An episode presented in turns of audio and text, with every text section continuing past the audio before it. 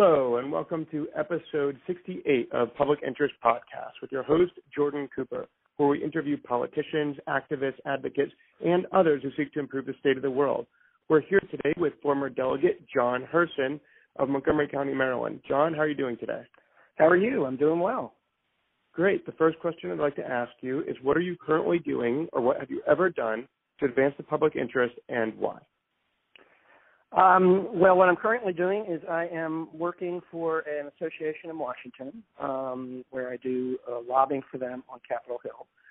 But I guess if I really had to sort of square my life away in terms of what I've done in public service, um, obviously you mentioned I was a delegate um, uh, in Annapolis representing uh, part of Montgomery County. Um, and when I was in that role, I um, served in several positions in the legislature which mm-hmm. I think helped me serve the public better. Um, and I think um, I enhanced, um, you know, the condition of people in Montgomery County. I was majority leader um, under Speaker Cas Taylor. Um, I was the chairman of the Environmental Matters Committee um, and also the chairman of the Health Committee. and while I served um, as chairman of the Health Committee, uh, there were a number of issues that came before my committee which I think advanced uh, the public welfare. Um, I guess the one that I'm proudest of is the fact that we created uh, a um, commission that uh, provides funding for health clinics around the state uh, called the Maryland Community Health Resources Commission, and that um, that commission continues to operate. I'm still chairman of that commission, um, and we've given over uh, 55 million dollars to the health clinics over the years um, enhancing uh, delivery of services to those who can't afford it. Um, and um, that bill, creating that, was my bill, and I've since served on the commission and also as chairman of the commission, and um, and I continue to do that. So um, right now, today, we have a RFP on the street uh, looking for health clinics to apply for approximately $4 million in funds for this year. Um, so that's one thing I've done. The other thing I've done in my service in the legislature is I was the author of the bill that um, implemented the federal uh, CHIP program, Children's Health Insurance Program. Uh, and as a result of that, 17,000 more kids I know in Montgomery County uh, received health care under that program. So I guess that would summarize what I think I've done in terms of public service. Um, quite a lot. You well, so you expanded Medicaid, expanded funding for um, for recipients of of grants um, to improve to improve healthcare for those in the lower end of the socioeconomic spectrum, and you shifted through a lot of different leadership positions. Um, it sounds like you ended up in leadership in the uh, in the health committee. How was it that you transitioned from being a freshman delegate, meaning your first year in office, to being majority leader, environmental matters com- committee chair, and then the chair of the health committee. How did you transition from one to the other? Obviously, it was through the good graces of Cas Taylor, the speaker at the time. Can you tell us a little bit more about how you moved so perhaps quickly um, from one leadership position to the next?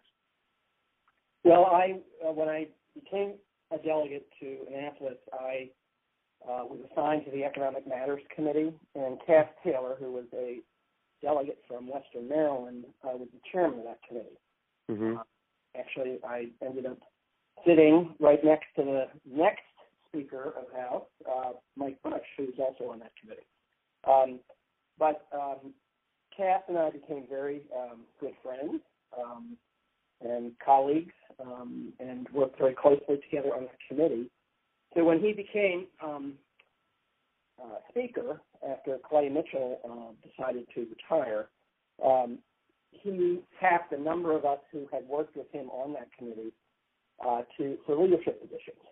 Mm-hmm. Uh, Mike Busch became chairman of Economic Matters. I actually became chairman of a another committee that people don't know a lot about, um, which was called the AELR, the Administrative um, Executive um, committee that reviews all regulations that are issued by the administration.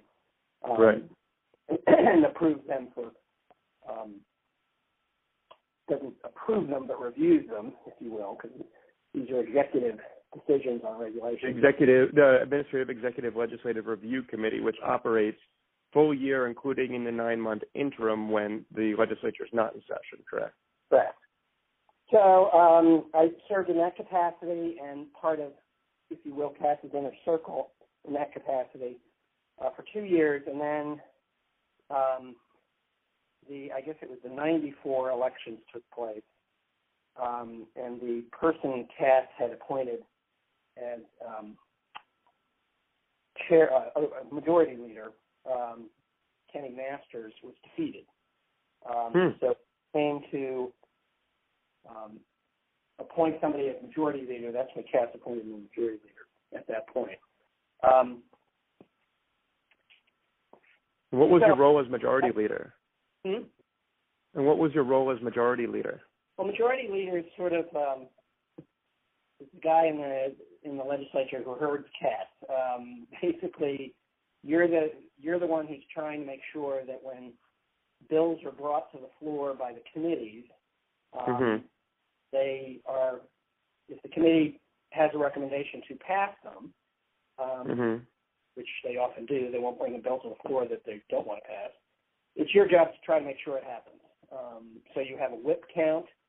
Um, you uh, make sure that the the various factions in the Democratic side of the House of Delegates are in line with the language of the legislation. Um, Just to interject for a moment, for our listeners who don't know, could you explain what a whip count is?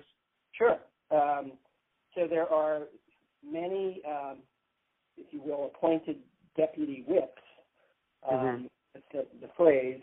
Who actually go out and talk to the members of the Democratic legislature and some of the Republicans as well uh, to find out how they feel about a particular piece of legislation. So if you have a very important bill coming to the floor, what you want to do is you want to send all your whips, your deputy whips, mm-hmm. out to talk to their group of people and find out how those people feel about this legislation. Um, so basically, you don't want any surprises.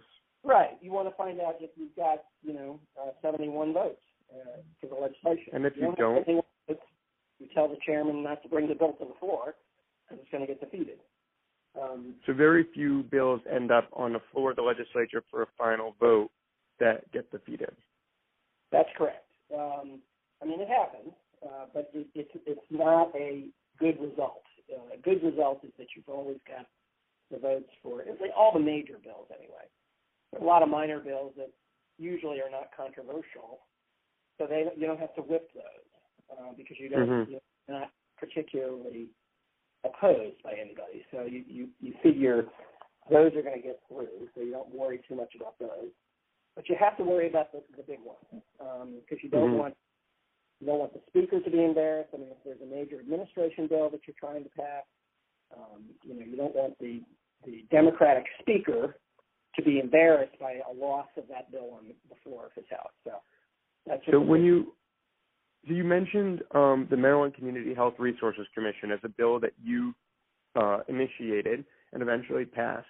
Can you talk about how you ushered it through the bill to law process as the chairman of the Health and Government Operations Committee and what power you had as a chairman to control that bill and help navigate it through the legislative process?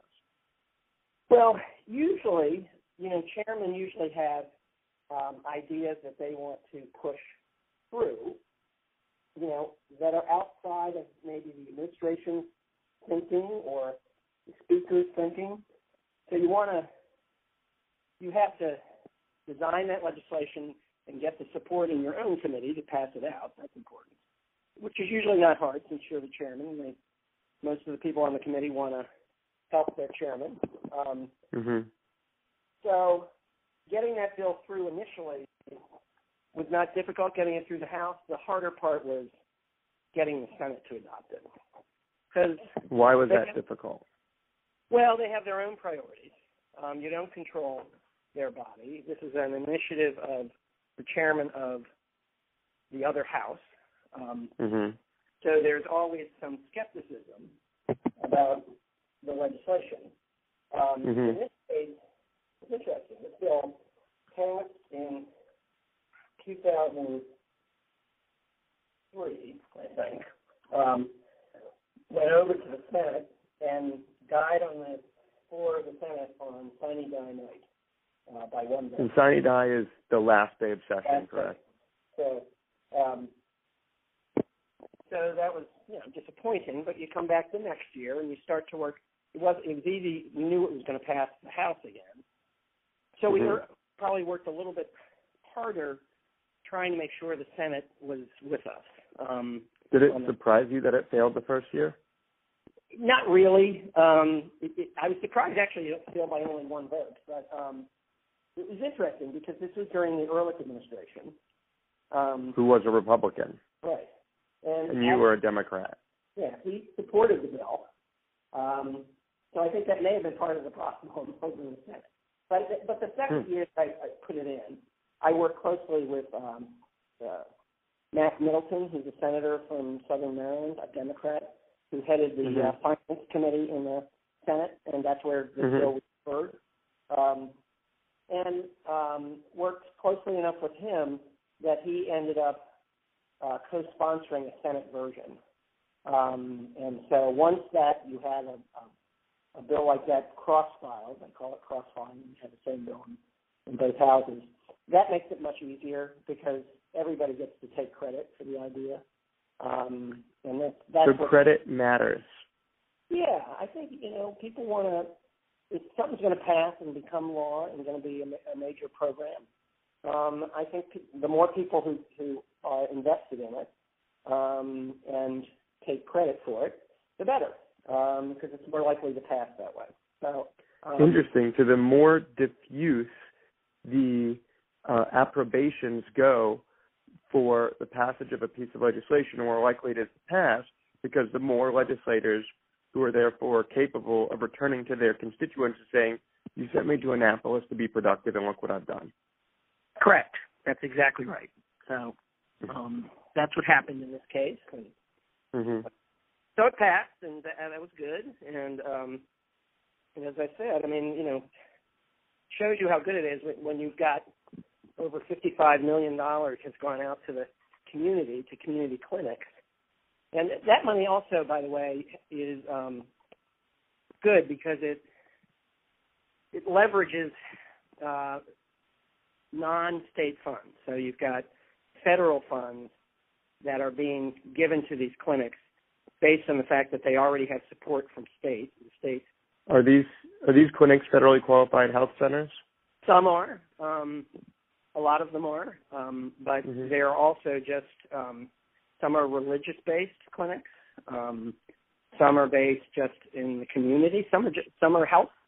Um, How how did you get the idea Hmm? to uh, create this fund? I'm sorry. How did you get the idea to create this fund? Um, well, it was it was a it was a period of austerity at the state level, um, and there was a um, decision um, to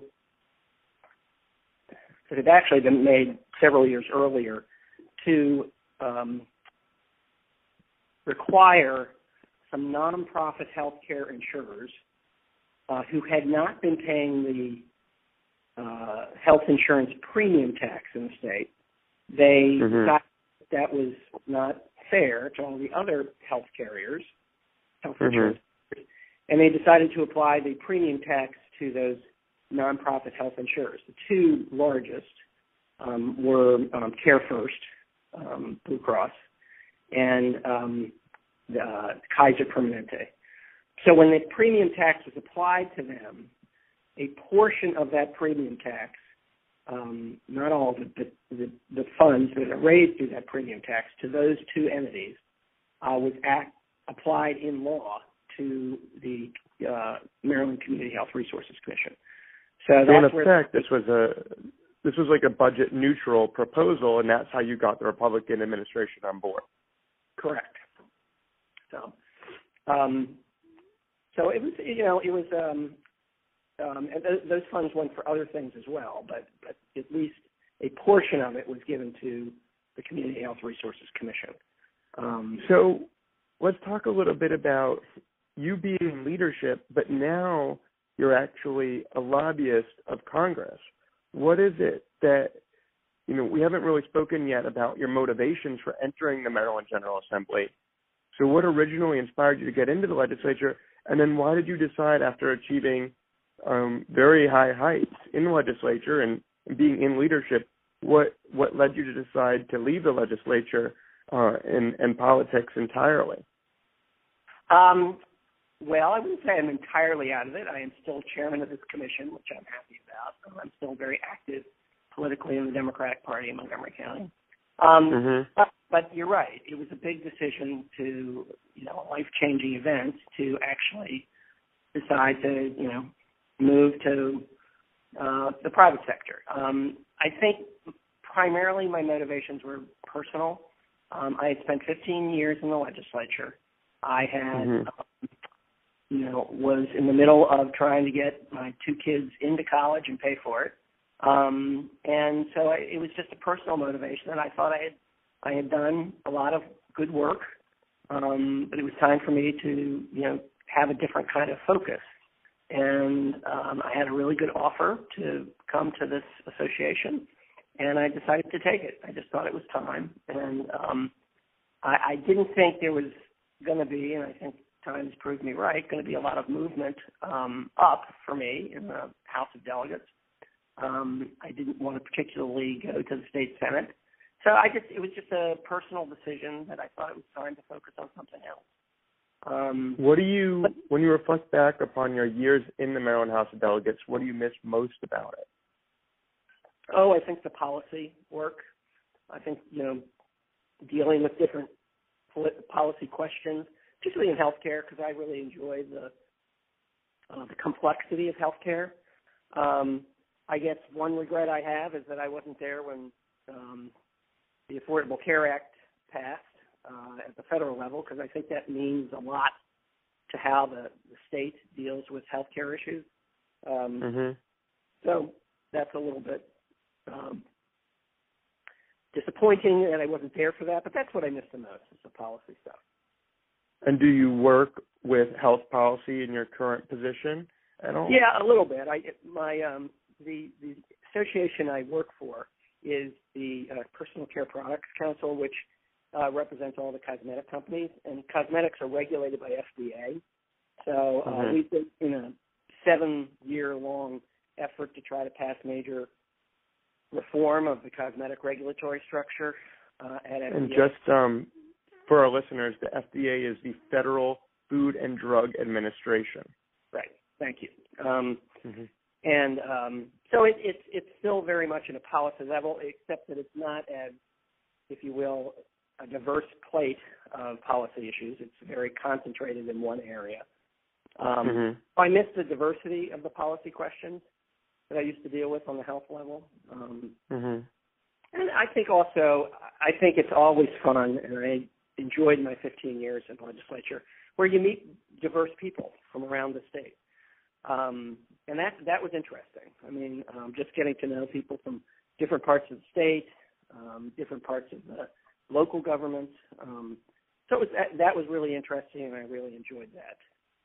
It's unique that you had, or is it unique that you had such a close relationship with an individual from Western Maryland, which on the surface shares very little in terms of policy priorities um, or demographics with the portion of Montgomery County that you represented. I, I think it's interesting when you say they don't have the same opinions about things. You're right on basic issues uh, that are important to the Democratic Party, um, like gun control or um, abortion rights. Um, folks from other parts of the state don't share those, who are Democrats, um, don't share those basic tenets, if you will, of uh, Democratic policy um, support. However, the thing that everybody shares, it seems to me, in the legislature is a desire to help the citizens of the state. Um, and one of the things about Cas Taylor that I found uh, intriguing and interesting was his every day he was there, he was trying to make sure that Western Maryland, which is very uh, challenged economically, um, was getting support from the state. Um, and he every day he thought about that. So I think in a lot of ways I had respect for him because of that um, thing that he needed to do, which obviously while we want to support the you know Montgomery County with state funds as well, and we do, um, it's not the same challenge. Um, you know, the challenge in a uh, economically depressed area like Western Maryland or, or parts of the Eastern Shore, um, you know, that, their challenge is much greater. And um, so I had a lot of respect for him for for the fact that he was working so hard on that. And um, um, and but the, I guess the similarities between everybody who goes to the legislature uh, that at least I've um, are that they want to do something good for their constituents. Um, and I think that that's, that sort of unites not just the Democrats there, but even the Republicans and the Democrats together. Um, that's that's institutional to all of them. They they want to do something good for their constituents. Well, uh, John, I appreciate your time this morning. Um, you've spoken about wanting to do something good for your constituents and having concrete uh, examples throughout your legislative career of how you've made life better for Marylanders. You have expanded access to health care for those who most uh, need it.